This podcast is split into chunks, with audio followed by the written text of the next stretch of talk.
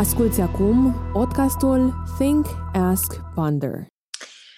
Mă bucur să vă pot întâmpina la o nouă ediție specială a emisiunii Think As Ponder. Eu sunt Adelina Ghirea. De data asta îl am alături de mine pe un bun prieten, pe părintele Francis Doboș, pe care îl salut cu mare drag. Bun venit! Mulțumesc pentru invitație. Bun găsit, Adelina! Și cred că putem încă să zicem Hristos a înviat, nu? O, da, putem să continuăm până la sfârșitul lumii și tot va rămâne valabil. Perfect, așa vom face. De asemenea, mă bucur foarte tare să îl am alături de mine din nou pe colegul meu și directorul RZIM în România, pe Vlad Crâsnic. Salutare, Vlad, și îți spun și ție, Hristos a înviat. Salutare și adevărat a înviat. Mă bucur să vă Eu răspund, adevărat a înviat. Perfect. uh, de-abia am așteptat conversația aceasta pentru că cred că este un moment oportun să dăm niște răspunsuri și să explicăm uh, ceea ce noi, credincioșii, credem. Uh, asta în contextul în care, în perioada asta de criză, au apărut tot felul de comentarii, mai mult sau mai puțin răutăcioase. Uh, oamenii au taxat destul de repede niște contexte care au fost uh, excepția de la regulă, uh, dar în același timp oamenii și-au pus și întrebări foarte serioase referitoare la unde e protecția lui Dumnezeu. Uh, cu atât mai mult cu cât au fost cazuri în care preoți sau pastori s-au îmbolnăvit cu COVID-19, unii dintre ei au și murit și atunci au început să survină tot felul de, de întrebări. În, în acest context am, uh, am primit un mesaj și mesajul ăsta și uh, inițiat cumva ideea acestei emisiuni, care exact asta cerea. Niște răspunsuri referitoare la rolul bisericii într-o perioadă ca și aceasta și nu numai, uh, dar și la ce credem noi referitor la protecția divină a lui Dumnezeu. Dar, înainte să intrăm chiar așa de direct în subiect, eu sunt foarte curioasă care este pulsul comunităților voastre. Cum a fost în această perioadă de criză? Cum a fost să trăiți sărbătorile pascale uh, cu clădirile cu ușile închise și fără oameni în ele? Vreau așa un pic de, uh, de feedback din partea voastră să știm cum se simt lucrurile. La fel cum uh, majoritatea bisericilor din țară, adică nu majoritatea, toate bisericile din țară, la fel am fost și noi, și anume biserica închisă. Uh, toți oamenii au rămas în casele lor, uh, n-am avut niciun fel de evenimente organizate în biserică, în clădirea bisericii, um, lucru care a fost extrem de ciudat și totuși uh, o experiență nouă care poate fi într-un fel răscumpărată. Au fost cele mai liniștite sărbători, atât pentru uh, membru de rând al bisericii, dar și pentru uh, pastor. A fost acasă cu familia, fără stresul predicii de duminică dimineața, fără slujba de, uh, de joi seara, de vineri seara. Uh, toate aceste sărbători, probabil că odată în viață se vor întâmpla, sperăm, uh, acasă împreună cu familia. Uh, mintea fiind focalizată strict pe sărbătoare și pe familia cu care o sărbătorești. Da, a fost interesant să ai cina Domnului într-un format nou și provocator, dacă l-ai făcut, uh, dacă l-ai pus în practică acest format. Uh, din nou, uh, înregistrarea mesajelor în clădirea bisericii, rostite fiind către scaune goale, este extrem de dificil și dacă îți place să comunici cu sala și să ai un un răspuns constant de la cei care te urmăresc, uh, mi se pare chinuitor să vorbești unei săli goale și apoi unui ecran, uh, așa cum o facem și acum. Prima dată că am celebrat, um, uh, când am celebrat Sfânta Liturghie în Catedrala Sfântul Iosif, cu catedrala goală, când, după ce au fost toate acele încercări repetate de a reduce numărul, am celebrat inițial în catedrală mai puține persoane, mai apoi afară, ne-am mutat afară și când ne-am trezit că trebuia să celebrăm cu catedrala goală prima Sfântă Liturghie pe care am celebrat-o, a fost... Uh, am avut senzația asta. Și acum ce fac? Adică, întrebarea voastră era, uh, era asta. Cum au, fost, uh, cum au fost celebrările pascale acum? Au fost provocatoare, pentru că ne-au, ne-au scos din noi înșine, ne-au scos din uh, din obișnuința sacră, așa cum o înțelegeam noi, ne-au scos din, uh, din clișeele sacrului. Nu este o situație ideală. Nu asta este biserica. Biserica nu este a online-ului, dar online-ul poate să fie acea fibră optică a harului prin care în această situație de pandemie cuvântul Domnului să ajungă la mai multe persoane decât ajungeau uh, doar la cele care veneau la biserică. Asta este provocarea bună. Uh, evident că era și un studiu în zilele acestea în Italia. Ce facem după, uh, după pandemie? Adică când se, când se reia viața normală, când se reia viața cultică, când se reiau celebrările sacramentelor. Pentru noi Sfânta Liturghie, Spovada, asta ne-a lipsit cel mai mult. Uh, contactul direct, concret cu comunitatea. Ce facem mai apoi? Uh, și, și spuneau că poate să devină creștinismul ăla oarecum, a, pentru că are, are comunitatea la îndemână, la un click distanță. Uh, și atunci să rămână pe fotoliu și mm, devine, și pericolul ar fi acela al unui creștinism gnostic. În sensul, în sensul că e suficient doar să cunoști despre Hristos. Adică e, e mai mult o învățătură despre Hristos. Ceea ce pentru noi Hristos nu este doar învățătură, nu este doar o cateheză. Uh, Dumnezeu pe mine mă locuiește, iar mă locuiește în formă harică, de har, uh, în contextul comunității, al celebrării.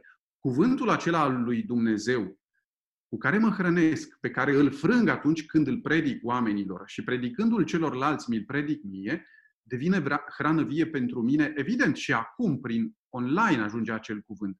Dar noi am avut, am avut acum duminica acel episod uh, din Evanghelie în care ucenicii, cei doi ucenici, în seara primei zile a săptămânii, se întorceau triști și mergeau la Emmaus. Știm episodul acesta. Zic, este, episodul acesta este emblema și oglinda bisericii din totdeauna.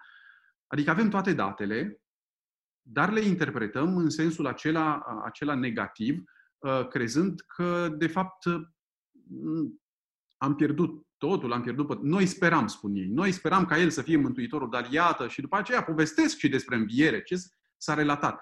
Și am spune, orice, acum pot să spun, că fie că e vorba de catolici, de ortodoxi, de orice comunitate baptistă, penticostală și așa mai departe, orice comunitate evanghelică, putem să povestim despre, despre Hristos la noi acasă. Dar putem să povestim în așa fel încât să dăm doar versiunea ucenicilor care merg spre Emaus.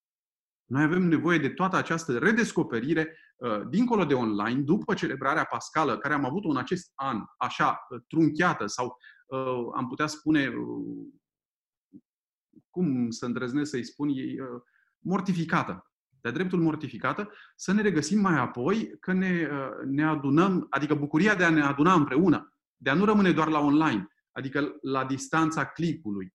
Pentru că Hristos ne adună pe toți în comunitate, adică celălalt face parte din viața mea. Nu pot să-i vestesc cuvântul. E foarte important ceea ce facem și acum. E tot o experiență de viață, e tot un cuvânt care să ne întărească, care îl facem acum împreună, dar avem nevoie să ne vedem în față, ca, adică văzându-ne pe noi în față, dându-ne seama că avem un Dumnezeu Tată, doi, noi ne avem între noi ca frați. Și este important pentru noi. Evident, pentru Biserica Romano-Catolică, da, este celebrarea cuvântului, dar eu, romano-catolic, nu pot să trăiesc fără Eucaristie, fără Sfânta Liturghie, fără spovadă. Noi, între noi, hai să spunem că suntem aici, la catedrală, adică eu am putut să zilnic să celebrez Sfânta Liturghie, să mă spovedesc, nu neapărat zilnic, dar zic, și să mă împărtășesc, ceea ce nu au putut credincioși. Asta a fost marea lipsă. De aceea au fost celebrări pascale atipice, întorcându-mă la întrebare, uh, dar care au provocat la o, uh, la o maturizare a credinței pentru foarte mulți. Da. Eu mă bucur foarte mult să vă văd, uh, să nu vă văd descurajați și din potrivă să vă văd plin de bucurie pe amândoi și să vedem că biserica trăiește chiar în timpul pandemiei, chiar și în condiții restrictive, biserica e vie. Dar, ca să mă întorc la uh, subiectul Uh, din această emisiune. Nu dovedim noi oare în această perioadă că ne descurcăm și fără credire? Uh, și aici vreau să uh, fac referire la una dintre postările cele mai populare pe care le-am văzut în perioada asta și care spune în felul următor. După terminarea pandemiei, poate ne dăm seama că un medic e mai valoros decât un popă și un spital mai necesar decât o biserică unii au pus-o ca și o glumiță, alții au pus-o foarte serios. Uh, și aici cred că uh, e miezul discuției noastre, pentru că aici trebuie să explicăm care este rolul bisericii, care este rolul popilor, dacă vreți, a preoților, a pastorilor și care e și rolul unei crediri de biserică, nu doar biserica ca și uh, grup de credincioși. Știu că sunt trei întrebări într-una, dar uh, aș vrea să le explicăm pe fiecare în parte din perspectiva amândurora. Vlad, vrei tu să începi? Nu, neapărat. Nu neapărat. Ah, bun, ah, bun, gata, gata, că deja mă încălzisem și zic, oh, m-am suflecat la mâneci. Uh, e, eu cred că e legată tot de, de întrebarea asta, nu mi-am dat seama, dar uite, o leg tot de episodul creștinilor de la Emos. Că avem nevoie de, ok, de medici. Medicul ce poate să-mi facă? Poate să-mi vindece trupul. Hristos, uh, Hristos a făcut și el niscaiva minuni pe acolo. Uh, în sensul că a vindecat oameni, i-a vindecat ca să meargă, uh, i-a vindecat ca să vadă, ca să vorbească, ca să audă simțurile noastre, uh, dar mai apoi toți oamenii au murit. Um, evident, nu preoții, nu biserica dau nemurirea. Dar noi devenim, noi devenim fibra optică, canalul de comunicare al Harului, pentru că fără noi, evident, eu într-o dimensiune preot mă consider, nu, nu pot să am uh, legătura și să-mi privatizez să privatizez Dumnezeirea sau Harul. Uh, eu primesc în dar, e o misiune pe care o primesc uh, și pe care o dau mai departe. Uh, medicii vindecă trupul. Cei care aduc cuvântul, preoții, eu în poziția mea, suntem chemați nu doar să vindecăm, pentru că biserica nu pot să o văd doar ca creștinismul, nu pot să-l văd doar ca pe niște... Vine și doar să vindece suflete bolnave. Nu suntem doar în poziția să ne considerăm bolnavi spiritual. A, că suntem plini de păcate n-am descoperit nimic. Nu e nicio noutate lucrul acesta. Dar ă, noi nu suntem chemați să dăruim oamenilor prin cuvântul lui Dumnezeu, fie că le dăruim versete, fie că ceea ce noi le dăruim, Sfânta Euharistie, că este vorba de liturghie, ă, nu le dăruim acest ă, lucru, cuvântul și Euharistia doar ca pe o pastilă, ca să se vindece. Pentru că nu sunt fundamental. Noi nu suntem doar bolnavi. Noi suntem fiei lui Dumnezeu evident, răniți.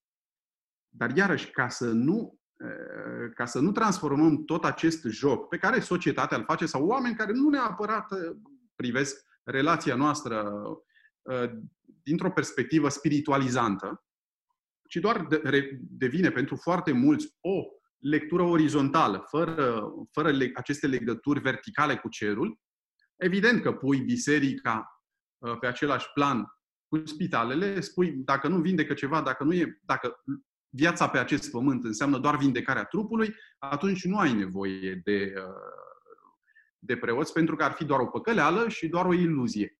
Ceea ce noi știm bine că nu este. Uh, pentru că noi trăim din suflet, adică ne dăm seama că viața noastră interioară poate să vindece, prin modalitățile noastre de abordare, uh, viața trupească.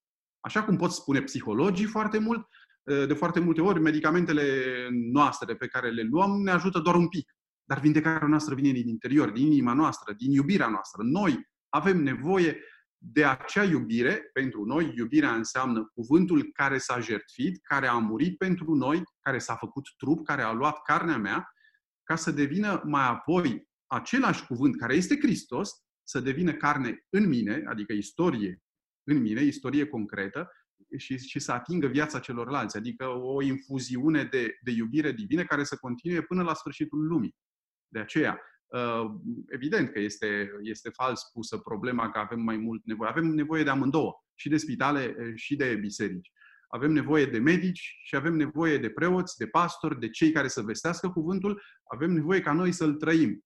Adică să respectăm indicațiile medicilor și să, și să trăim cuvântul care ne este predicat. Evident, și eu ar trebui să respect cuvântul pe care îl predic celorlalți.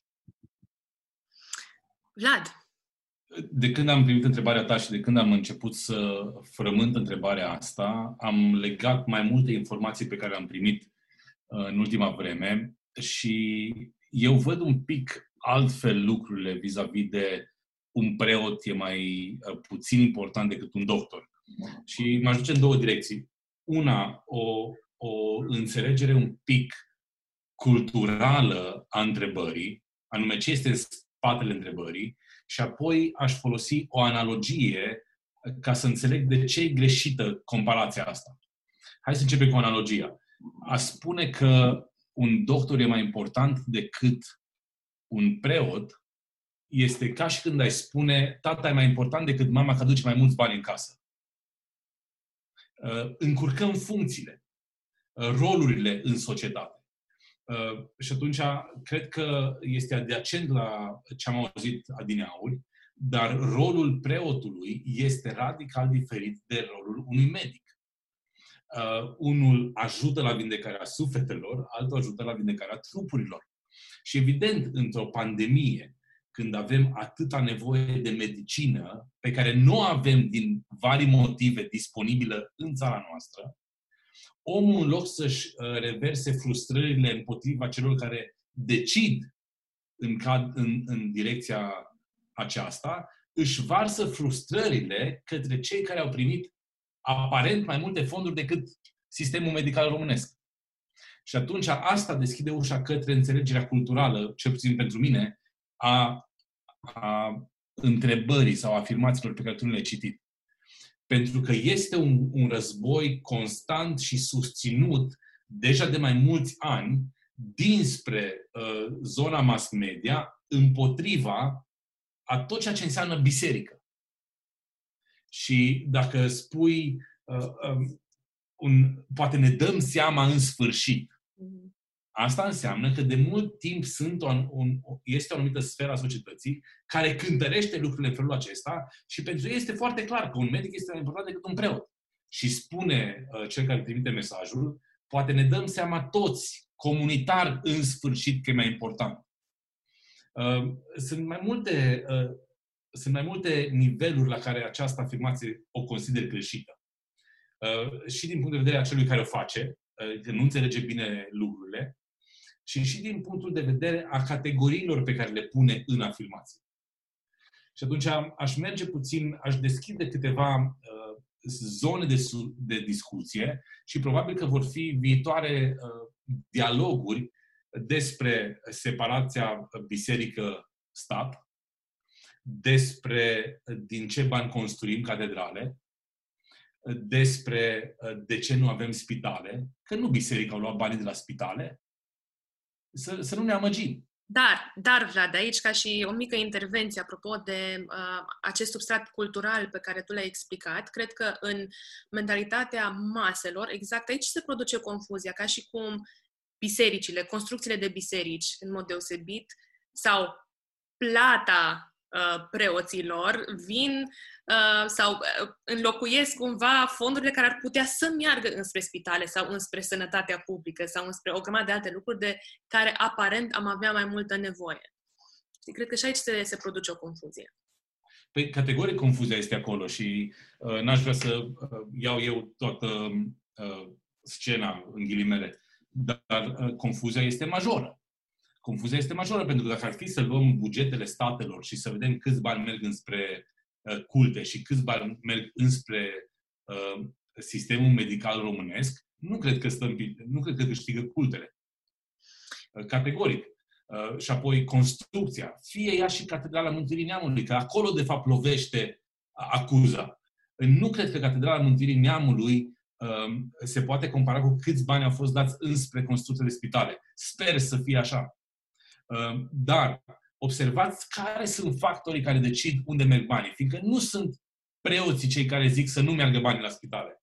Din păcate sunt primarii care au nevoie de voturile celor care merg la biserică.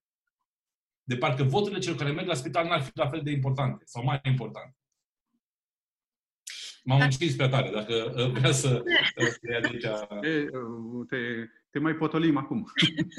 Aș spune că, uh, dincolo de și de substratul sau influența politică, cred că uh, mulți oameni se gândesc, ok, și noi putem decide unde merg banii, că în loc să donăm înspre construcția unei noi biserici în satul din care venim sau în cartierul în care locuim, de ce să nu dăm acei bani către spitale? Categoric. Cum argumentăm aici? Da, eu, eu nici nu pot să intru într-o adică polarizarea de genul ori-ori. Mm-hmm. Pentru că mi se, pare, mi se pare o capcană. Mi se pare o capcană care ne pune în situația, adică e, e un dialog și după aceea spun, da, dacă Hristos unde mai este, pe unde mai găsesc în tot acest dialog? Pentru că nu mai este vorba nu numai de construcție, de, ci de construcție de oameni. Mm-hmm.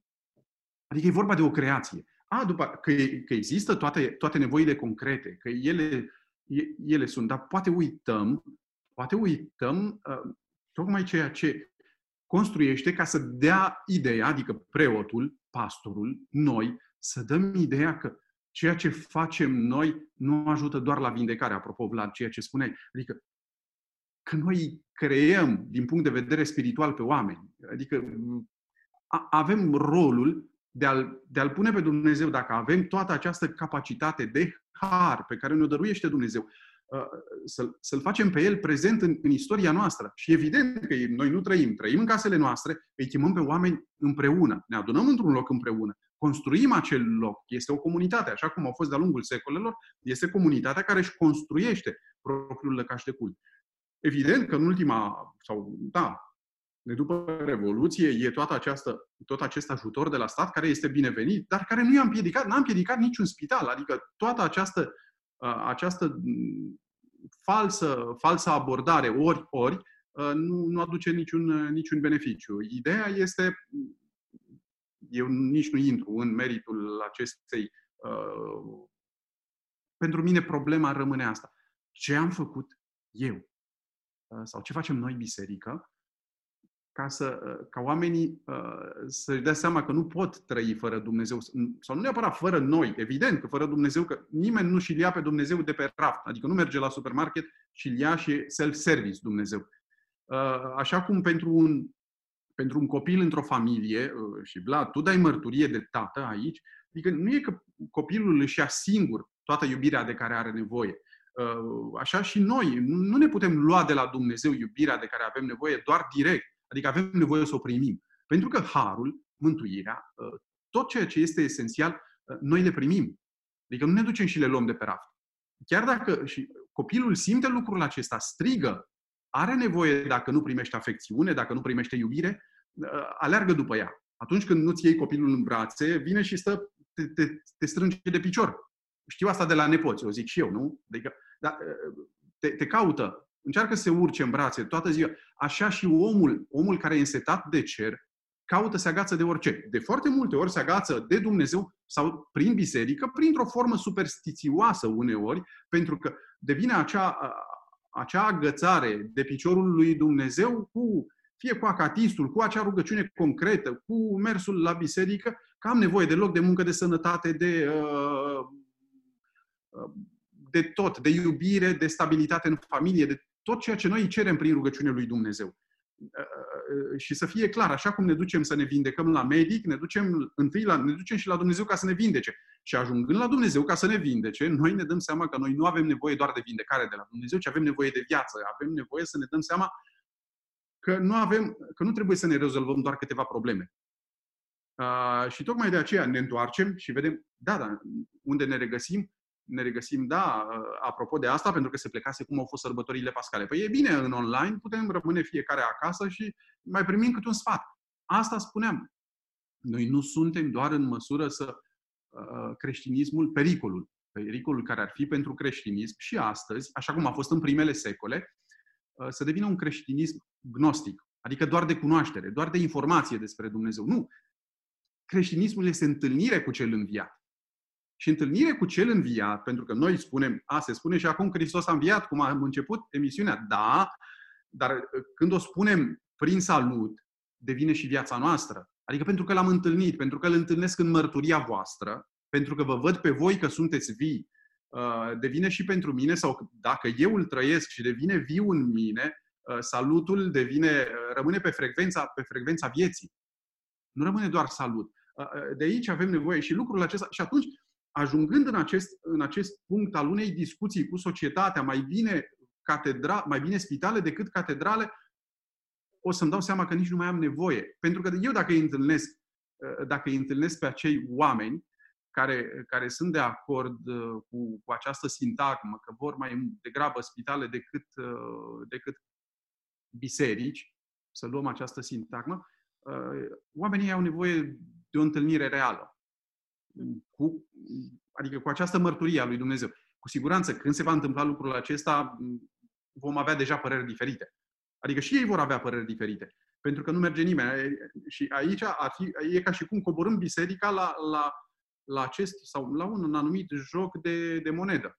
Ceea ce iarăși nu este, a, că toți avem nevoie. Adică ca să-L poți vesti pe Dumnezeu ai nevoie de, de un canal. Avem nevoie, iată, acum ca să putem vorbi de toată această tehnologie. Avem nevoie de toate instrumentele care să ne permită ca acel cuvânt care este în Sfânta Scriptură, pe care noi îl celebrăm pe altar, care devine Euharistie la Sfânta Liturghie, ă, să ajungă, să ajungă la oameni. Avem, pentru aceasta avem nevoie de lucruri concrete de pe acest pământ, pentru că altfel am fi deja în cer. Și tocmai de aceea și lucrurile acestea. Nu intru în meritul a ceea ce ar trebui să facă biserica.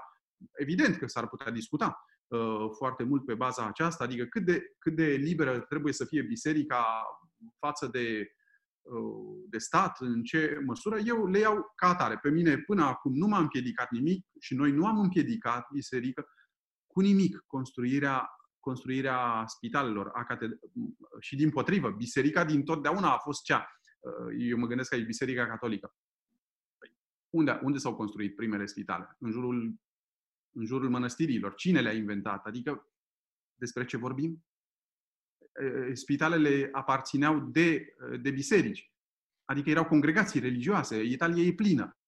Spitalele aparțineau unor călugări, călugăriți. Evident, acum sunt mai puțini călugări. Au ajuns, intră într-un de domeniu public, dar zic că credința a mers întotdeauna, vindecarea trupului cu predicarea cuvântului. Altfel riscăm să, să deviem și să facem, să facem din om ca și cum ar fi două ființe separate. Nu! Suntem acolo, suntem împreună cu trupul nostru pe care îl vindecăm și sufletul nostru pe care dorim să, să-l mântuim, dar împreună cu trupul nostru aici. Ideea asta de nevoie de Dumnezeu, nevoie de viață, nevoie de mântuire, toate astea mă duce cu gândul la un alt aspect uh, la care mesajul pe care l-am primit eu inițial a făcut referire și anume la o critică care este foarte des formulată împotriva creștinilor cumva, ca și cum noi creștinii ne agățăm de Dumnezeu numai atunci când nu mai știm să facem față problemelor vieții. Și atunci, întrebarea mea este, la ce ne ajută credința într-o perioadă ca și asta, pe care o trăim acum, într-o perioadă de criză, din toate punctele de vedere? Vlad, pe tine te ajută? Categoric mă ajută și pot să, uh, pot să uh, ilustrez lucrul ăsta strict vorbind despre ultimele 5 săptămâni. 5 uh, săptămâni în care am pornit pe 11 martie cu închiderea școlilor. Noi ne-am întors în țară în 13 martie, ne-am dat seama ce se întâmplă în Europa, ne-am dat seama ce se întâmplă în România și am pornit, la fel ca toată lumea probabil, spre acel shopping um, uh, generat de panică.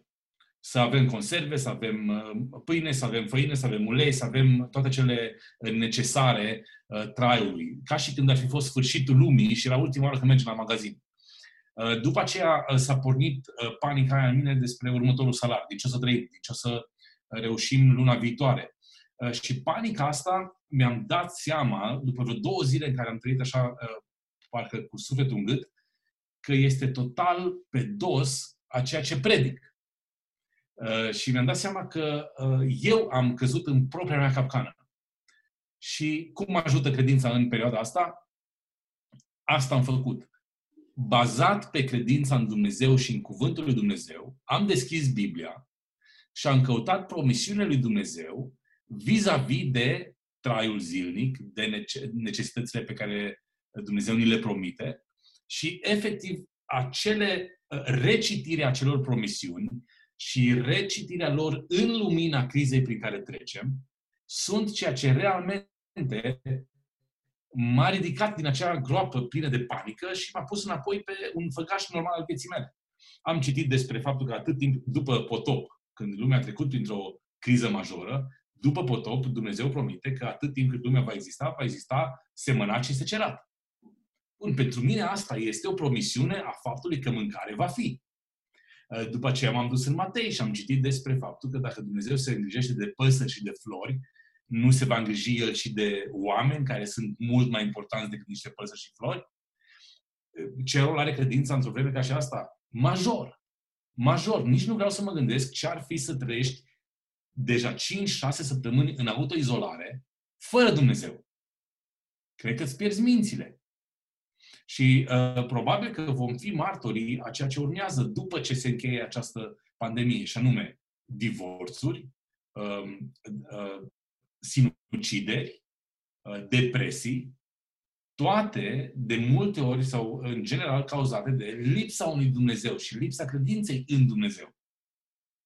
Pentru că eu cred că într-o perioadă ca asta, credința în Dumnezeu îți ține mintea întreagă și e focalizată pe ceea ce contează.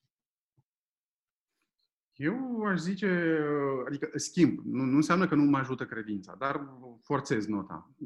Și zic, nu, nu doar mă ajută, pentru că nu e doar un ajutor.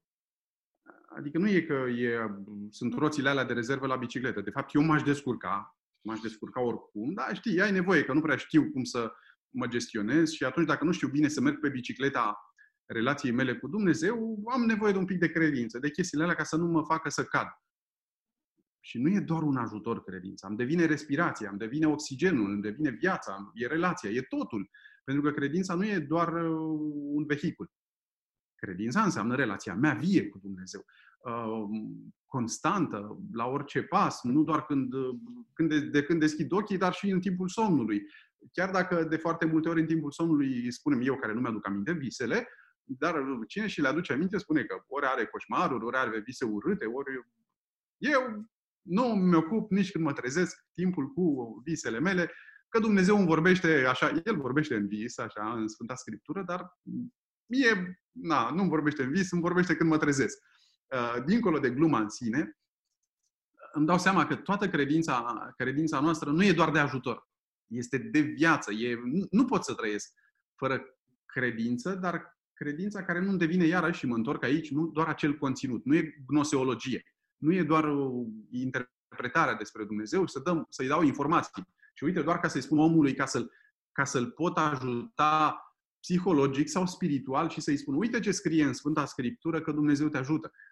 Nici pentru mine, atunci când m-am hrănit din întâlnirea mea reală cu Dumnezeu, cu Cuvântul lui Dumnezeu, acel cuvânt din Scriptură e deja în mine, s-a întrupat, adică l-am, l-am digerat, a luat forma mea uh, și e ca orice hrană, care mă face viu și atunci întâlnirea deja, eu, pe unde mă duc, felul meu de a fi, deja devine cuvânt al lui Dumnezeu. Pentru că credința, atunci când este vie, mă transformă pe mine, mă transformă pe mine, așa cum spunem noi, într-un alter Christus, adică într-un alt Hristos.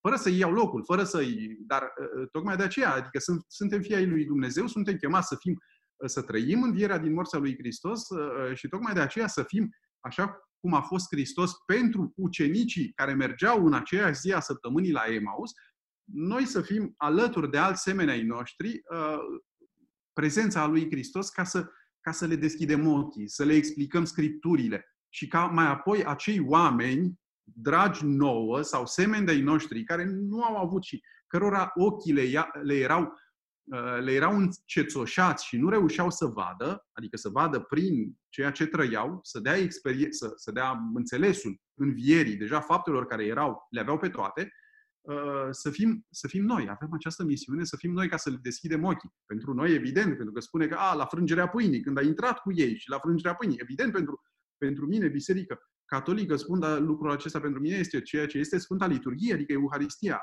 îl recunosc acolo când îl întâlnesc, când mă hrănesc cu el, prin cuvânt și prin Euharistie, devine pentru mine viața, viața mea. Și de atunci, a, și cum nu mi dea mie inima în piept când pe drumul mi explica Scripturile? Zic, dar da, era acolo. Deci, e ca și, băi, ce s-a întâmplat cu mine? Unde am fost până acum? Ce a fost? Și asta este experiența. Oamenii au nevoie, au nevoie de, uh, nu doar de, uh, și aici uh, mi-aduc aminte, era, era anul trecut, când am fost la voi și uh, dădusem această, uh, această era o experiență uh, și imediat o găsesc, pentru că cineva mi-a scris tot zilele trecute și, și le-am redescoperit acea poezie, acea poezie a lui Marco Guzzi pe care am, pe care am folosit-o la, la voi. Și imediat vă spun de ce, e, de ce era vorba. Um, când în, în lumea de astăzi se spune că neliniștea noastră, de ce avem nevoie. Te cred că suntem un pic confuzi. Se prăbușește pur și simplu o lume și euul uman pe care ea se fundamentează. Crești, creștem prieteni și de aceea nu avem nevoie de medici sau nu avem nevoie doar de medici, și de mai, ci de maestri ai transformării. Adică de aceea avem nevoie de preoți, de pastori uh, și nu doar de, nu doar de medici. Adică să ne înțelegem. Și aici făceam această referire, ajută tocmai la acest dialog între spitale și biserici. Uh, și spune, avem nevoie de obstetricieni, adică de moașe, nu doar de medici care să ne trateze, ca pacienți, clienți, deficienți.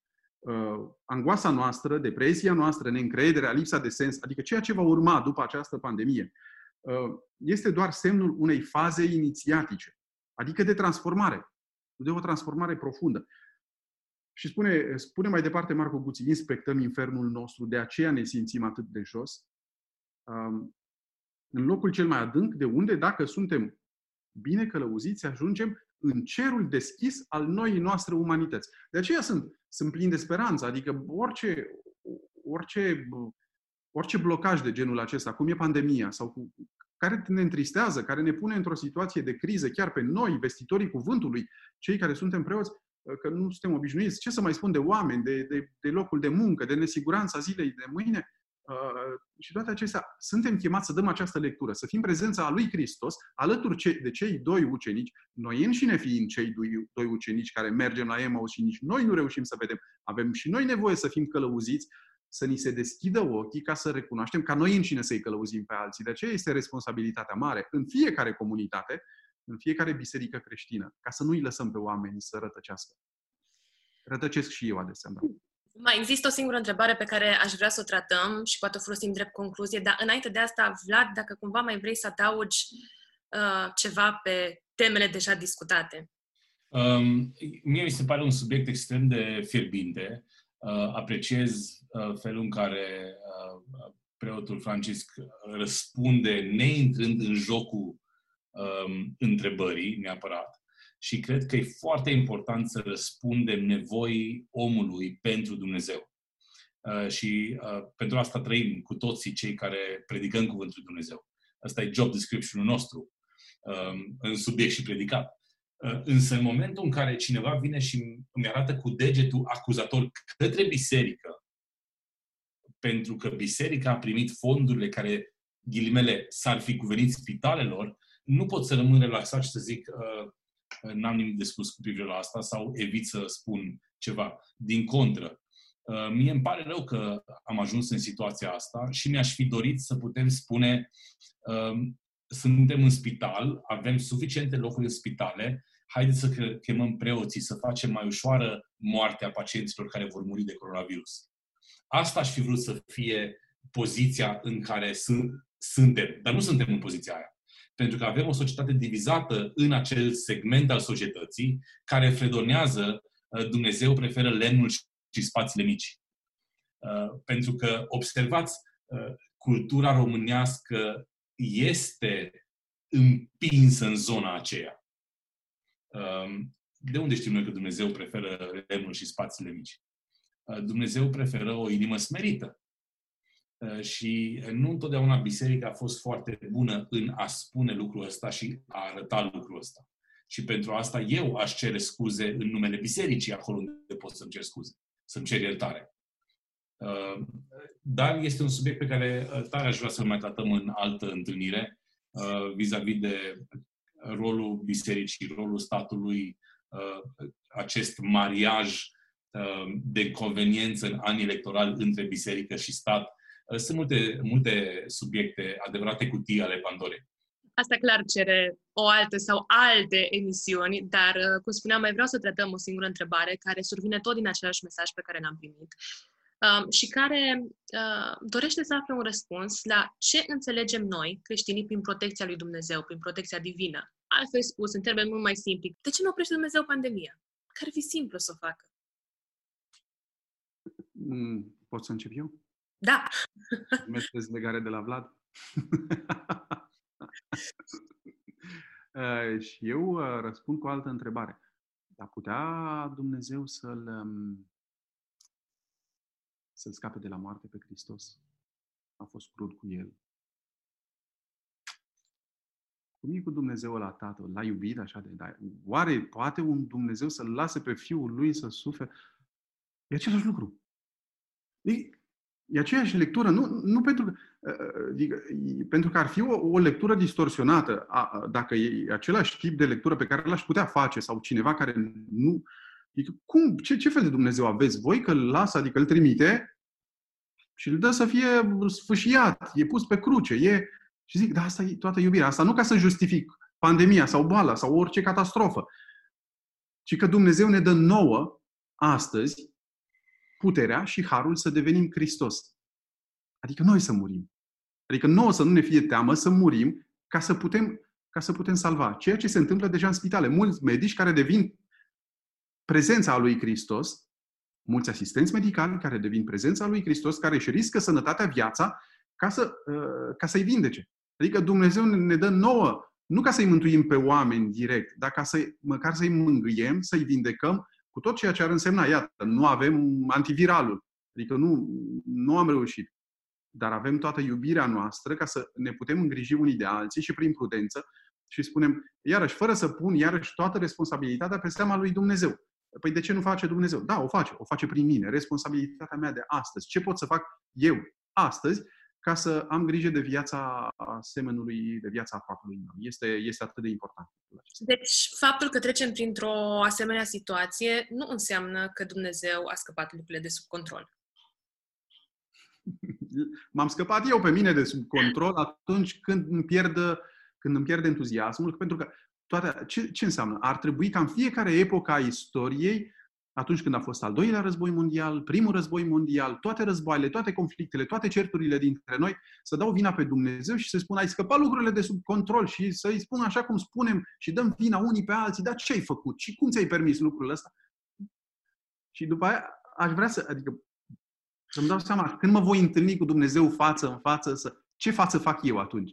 Adică deja lucrul ăsta schimbă, schimbă tot și să spun, hei, uh, uh, mă duc cu, cu, cu ceartă la Dumnezeu ca mai apoi să-mi dau seama, da, să mă topesc.